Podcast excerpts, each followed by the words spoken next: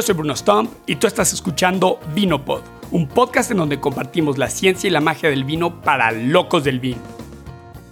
People always forget that actually the most important grapes, uh, surface-wise, are white grapes like Sauvignon Blanc and Semillon, mainly in, in the Bordeaux region.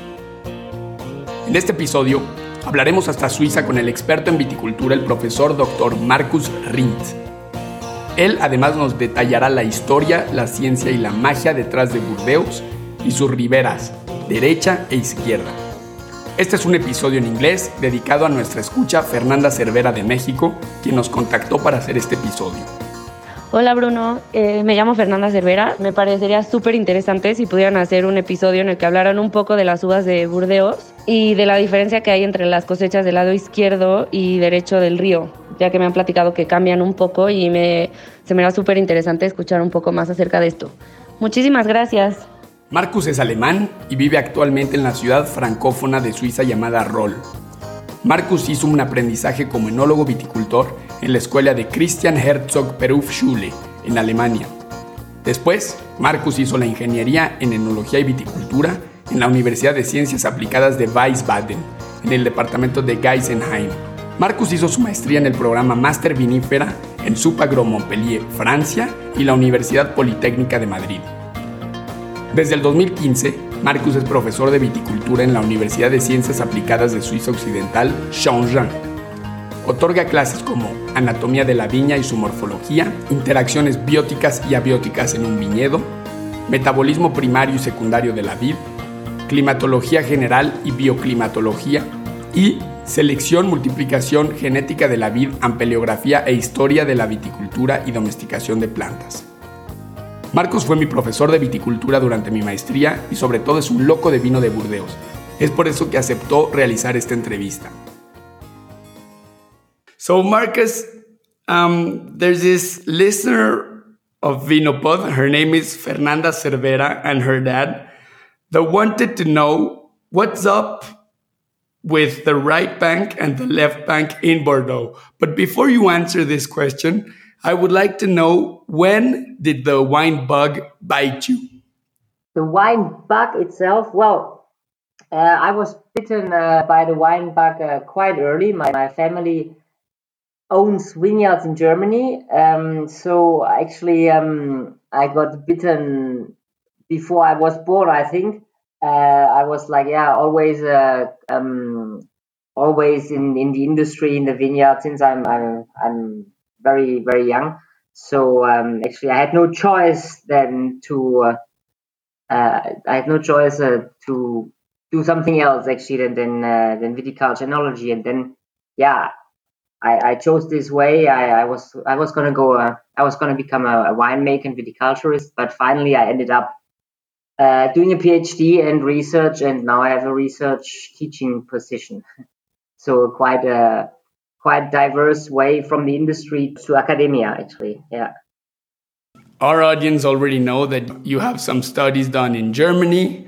Then you lived in France, again doing more more research and studies, and now in Switzerland. Do you have any plans on moving to another country in the future?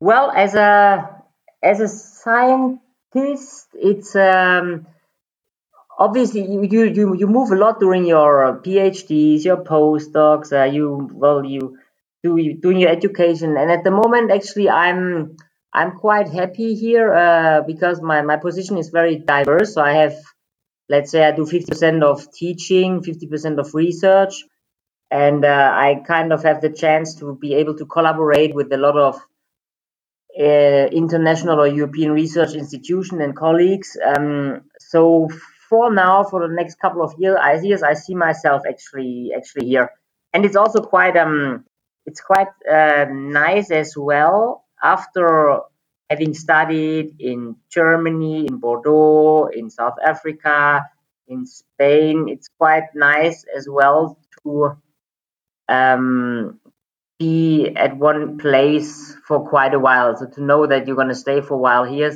because uh, moving is nice and it's nice to discover other countries and other wine regions and taste uh, other wines and uh, have, have other opinions. but it's also quite nice to have some sort of stable position, especially in research. So at the moment, I'm I'm quite happy here. Uh, so for the next couple of years, I think. Now you never know what happens, but uh, uh, I think I'll I'll stay for a while. good to hear. Good to hear. So Bordeaux, explain to us what's up with the main varietals of Bordeaux, the viticulture in Bordeaux. What do we need to know about Bordeaux and its vines? Well, uh, obviously, it's one of the most emblematic uh, wine regions in the world, uh, next to Burgundy and Champagne. And um, the, there's a couple of reasons for that. It's a very interesting uh, wine region. And you have a, a couple of interesting sub-regions, like uh, you could talk always about left bank of the Gironde, which is the, the river, and we talk about the right bank, uh, which have a bit of different varieties. But in general, the main Bordeaux varieties now uh, are Cabernet Sauvignon, Merlot, um, Cabernet Franc, talking about the red ones. And people always forget that actually the most important grapes, uh, surface-wise, are white grapes like Sauvignon Blanc and Semillon, mainly in, in, the Bordeaux region. That's but that's only like since 80, 90 years. Uh, before phylloxera and before the big frosts in 1956, it was a lot of, uh, before phylloxera, it was a lot of Carmenere, for example, uh, which disappeared with the phylloxera crisis. And then there was a lot of Malbec, with, or, or Cot, the French synonym, uh, which was replaced a lot by Merlot after the big frost of 56. Um, and then that, that's actually when the big Merlot boom started. So that's that's the very very brief brief overview of uh, of Bordeaux varieties, which actually very origin the very the parents of these varieties are actually from the Pays Basque, from the northern from Spain region. Um, they came with the the pil- pilgrims from um, Santiago de Compostela, and they were Im- imported very likely a very long time ago. But then they got uh, crossed naturally in, in Bordeaux and new varieties came up. Wow, so interesting. And what about Petit Verdot? What's up with this grape? Petit Verdot um, is uh, has been planted quite a bit in Bordeaux. Now it's only um, very anecdotically uh, planted, and uh, it's it's used, but only very low percentages in, of some wineries. Uh, they still use it in the blend. Actually, um, I think most of our of the list of your listeners they know that in Bordeaux you have very rarely hundred percent varietal wines. It's it's almost always blends. Um, so it's it's only in Pomerol you have hundred percent of, of Merlot, but in the other regions you have Cabernet Sauvignon, Cabernet Franc, and Merlot. According to the region, you have different um, different blends. And Petit Verdot is mainly used on the left bank, but in very low, in very low um, uh, percentages. Um, yeah, and it's actually not a, it's not as, it's not from the same family as Cabernet Sauvignon, um, Sauvignon Blanc, Merlot, Cabernet Franc. These are all varieties of the same family, the Carmenere family, which includes as well Cabernet, uh, Carmenere and, and Malbec. They have all a, a similar genetic um, origin. They are all somehow sisters, brothers, parents, and uh, sons, uh, which has been discovered quite quite recently. And Petit Verdot is not part of this family, um, but traditionally has been planted a lot in, in Bordeaux. Very interesting. And Marcus, why would we be interested in the making a difference between the right bank and the left bank in Bordeaux? Ah, um, there's a couple of reasons. I mean, one of the main reasons it's definitely the soil um, on, I mean, that the right the right bank, meaning that the right side, basically the, the eastern side of uh, of Bordeaux, the right side of the Gironde, um, uh, it's basically Saint-Emilion Pomerol. Pomerol, like famous chateaus in Pomerol for example, Chateau Petrus. It's only actually Merlot blends, or oh, not only Merlot varietal wines almost. In Saint-Emilion, the blends um, uh, just to give an example, famous wineries in Saint-Emilion are Cheval Blanc, Ausone, um, uh, Angelus, uh, and those they have a very high percentage of Merlot and a bit of Cabernet Franc. uh, in their in their blends. Um, and the main reason, uh, traditionally, why this uh, has been planted like that, it's the climate and the soil. This, because the soil in the Saint-Emilion region, it's it's more clayey, um, chalky. It's a bit heavier, the soil, more profound, and it's a soil which is a bit cooler, has a higher water capacity, um, heats up slower in spring. So in general, it's a it's a soil and also climate which is has a shorter vegetative cycle. And Merlot is uh, earlier ripening grape variety than Cabernet Sauvignon. So that means it, it needs less heat or temperature to get to good maturity. Um, so uh, that's why people planted Merlot on the right side, or why Merlot is more planted on the right side, on the right bank of, of, of the Gironde. And that's also why uh, Cabernet, because Cabernet Sauvignon wouldn't have uh, arrived at a good ripeness there because it's just a bit too cool. The soils are too cool, and the soils have a too high water capacity. And to make good Cabernet Sauvignons, you need to have a longer vegetation per period. So on the left bank of the Gironde, like the Medoc, where all the first famous first growths are, or a lot of famous first growths, like um, La, Chateau Latour, Chateau Lafite, Chateau Mouton Rothschild, Chateau Haut-Brion, Chateau Margaux. Um, there you have very shallow soils that are very gravelly, very, very uh, shallow soils. And those soils, they have, a, in general, I'm generalizing a lot. Uh, obviously, it depends the plots. Um, but those soils, they have a very, they have a, a very low water holding capacity. Um, so that means that the wines, they experience, obviously, it depends a lot the, the vintage, but in a classical Bordeaux vintage, the wines would experience a certain level of water deficit stress, which um, is very beneficial for the uh, for the um, quality of red wine. Um, and um, it's very important as well for Cabernet Sauvignon to make a good Cabernet Sauvignon. To make a very good Cabernet Sauvignon, you need to have a certain restriction in water supply, mainly during the ripening period. And Merlot for Merlot, it's not as crucial. Even Merlot is considered as a variety that does not support a very high water deficit stress. So this is main, one of the main reasons. Of course, there's a lot of traditional historical reasons as well. And this, let's say, this is the physiological, one of the physiological reasons behind the, the varietal structure of those two regions. I'm talking just about the left bank, Medoc, and the right bank, Saint-Emilion Pomerol. Obviously, there's a lot of other um, sub-regions in the in Bordeaux, but that's the that's the most uh, known one. You've been studying global warming and its effect on on vines and, and viticultural regions. What do you think is going to happen or is already happening in Bordeaux? Because this difference between left and uh, left and right bank in Bordeaux was caused because of environmental conditions or climate conditions. What's happening and what will happen? What you all what we already observe um, due to global warming is that, uh, as in most wine growing regions, the wines ripen earlier. Uh, so you get to to get to high sugar alcohol levels really uh, pretty early in the season, meaning in beginning of September, maybe end of August. It depends, of course, the variety and the adaptation of the variety to the region. But um, that that we observe in recent years in, in Bordeaux as well that uh, you have the Cabernets that have Cabernet Sauvignons on the left bank. They have higher sugar. They are in general, um, in general, a bit. They have much less um, herbaceous notes. You know, like the old vintages, um, left bank Bordeaux, you can still find these methoxypyrazines in the nose, like these um, green pepper notes, which is which was even considered as a as a default, as, as a lack of ripeness in, in very bad years.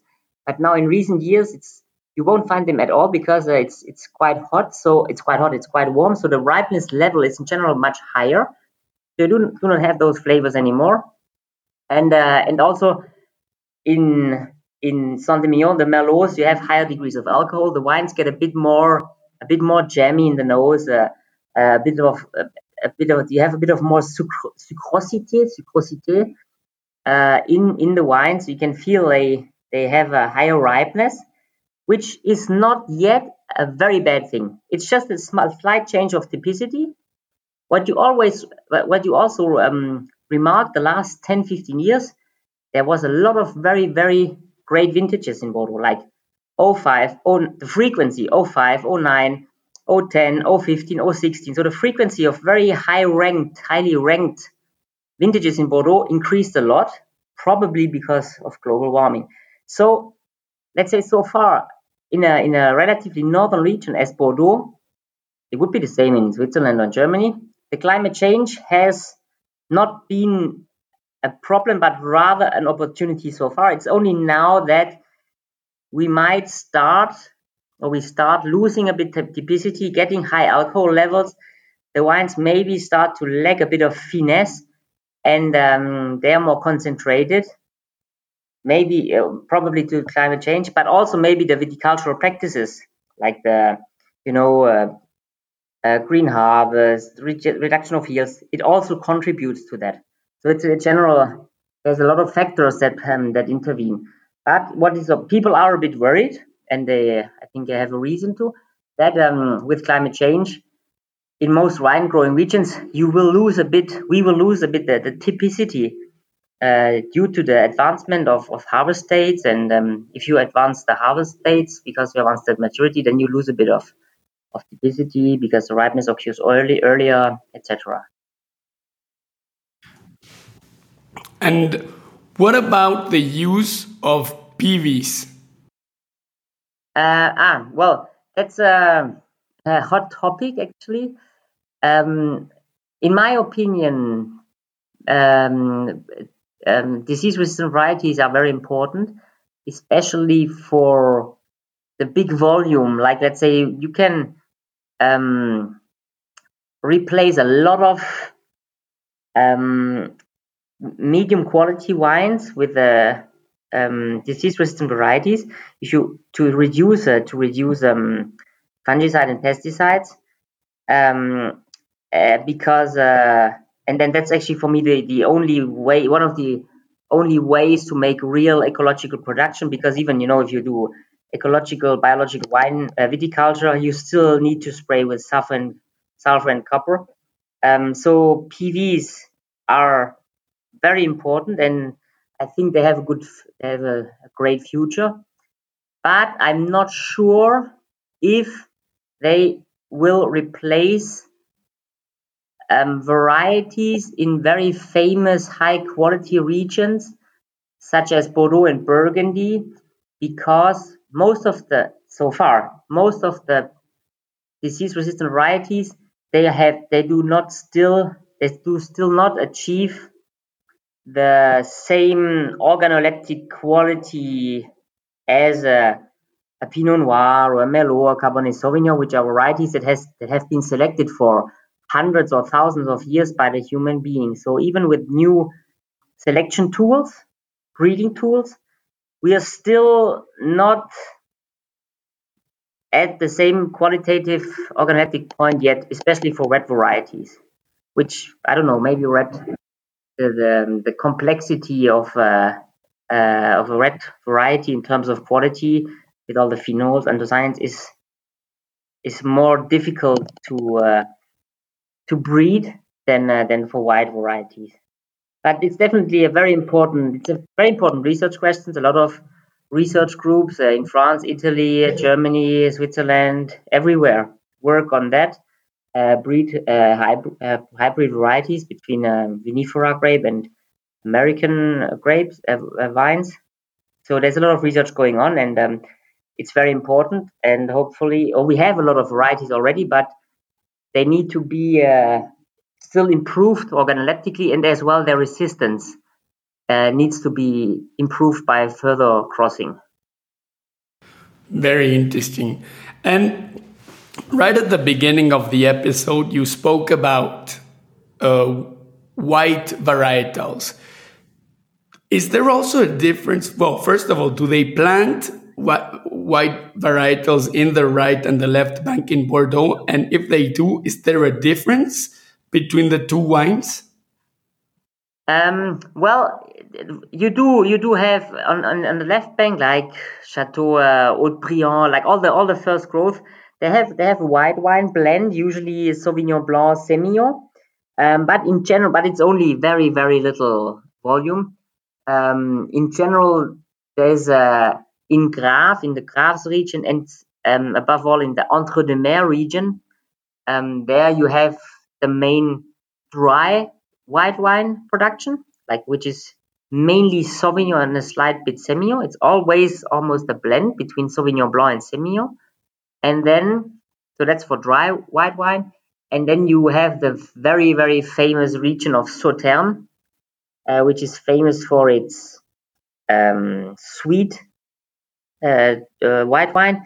And there you have Sauvignon Blanc and Semillon, which are usually blended. But it's a very different production because you have these uh, you use the very the the the, the grapes. You do several several harvests and you pick them uh, berry by berry. Uh, but it's variety wise, it's Sauvignon and Semillon, and then yeah.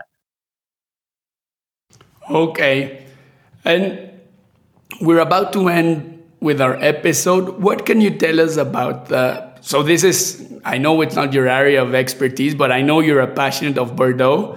What can you tell us about the classification done by Napoleon in 1855? um, yeah, well, that is. Uh, uh, I mean, the history of Bordeaux is quite interesting, right?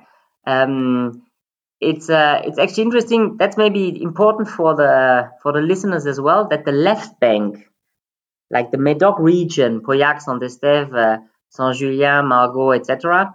This is a region that has been um, that it's a very young region actually um, uh, historic historically and it has been a um, uh, how to say it has been a, a moor or a swamp quite, uh, quite most of the most of the time and it has only been drained by the by the Netherlands like in the in the 17th century and then it was planted with vines before that there were no wines. So wines that's actually a good example of how how human history intervened in the deco- in, in the in the discovery of, of terroir. Yeah, that's actually an interesting uh, side uh, side story. Yeah, so so they uh, a very a very young region compared to the right bank, Saint-Emilion, which is a very old region, which has been founded by the Romans, etc. Um, so the left bank region, but the left bank region is um, there's the bigger wineries, so they kind of uh, um, they were very involved in the in the um, the trade with with the English regions, and they were the first ones actually.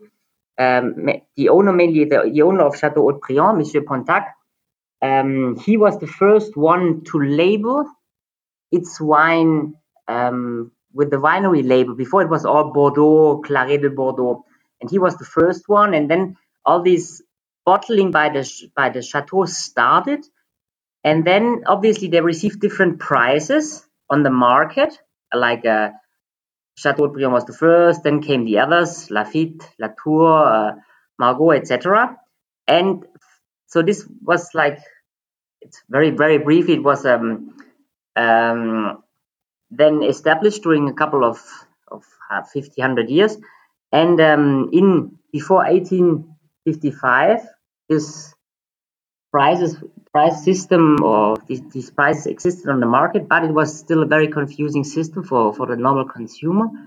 And then there was the World Ex- Exhibition in Paris, and Napoleon III, uh, he wanted, or maybe he was asked to uh, uh, clarify a bit the system in Bordeaux. So, under his order or supervision, they uh, decided to establish a classification system uh, which is the class, the famous classification of 1855, where they classed basically the wineries only of the left bank of of, uh, of Bordeaux. They classed those wineries according to the price their bottles were sold on the market. Uh, so that's actually the uh, quality system. So the fourth most expensive wineries, which were at the time Chateau Lafite, Rothschild, uh, Chateau Latour, Chateau Margaux, and Chateau Haut-Brion, they were classed as Premier Grand Cru classé, so first first first first growth, first growth, yeah, first growth, and then you had the second, the third, the fourth, and the fifth growth, like Pontet Canet, um, all the others, uh, Palmer, etc. They were classed in different other second, third, fourth, and fifth, and that's this classification system was established in 1855 and it was never changed since then. Only Chateau Mouton Rothschild, who was classified as a second first growth, they were the only one that came from second to first in 1973. That's the only change that happened, and since then, this classification has never been changed. And it's a classification of the of the wineries. Just to make the link or the difference to the right bank, so like the Saint-Emilion classification, it's different. It was only established like uh, I'm not 100% uh, sure about the numbers, but I think it was in 1950 something, 1950s. They they um, did the Saint-Emilion classification. Already the, the naming is different. So you have first um, first Premier Cru Class A, so first growth class one, uh, class A, class B. Then you have Cru Class A, and then you have Cru. Uh, and you had you had uh, only Cheval Blanc and Ausone, which were the two first growth A. Uh, and this classification, this is reclassified every 10 years traditionally. So you have every 10 years slight changes.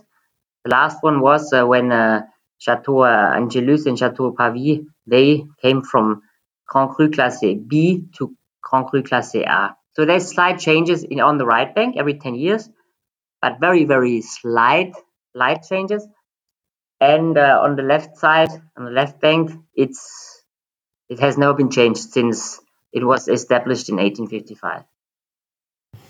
Wow, amazing. Marcus, how may our audience contact you? Ah, they can they can write me an email. Um, uh, with big pleasure, I can answer if they have questions or any other. Yeah. Um, on my, I mean, you have my email, no, Bruno? Yeah, yeah, yeah, I'll put it on the show notes. Yeah, yeah, you can just put it on the on the on the show. They can they can just contact me with pleasure. Good stuff. Well, Marcus, thank you again. Thank you very much. We we know that. Uh, let me say to the audience that you didn't prepare, right? We completely improvised this interview. Yeah, obviously no preparation. That's why uh, it was a bit. Uh, maybe I got a bit uh, distracted sometimes. so sorry for that. Uh, I hope it's, it's anyway it's uh, clear uh, my information I gave. Thank you again, Marcus. Thank you. This was awesome.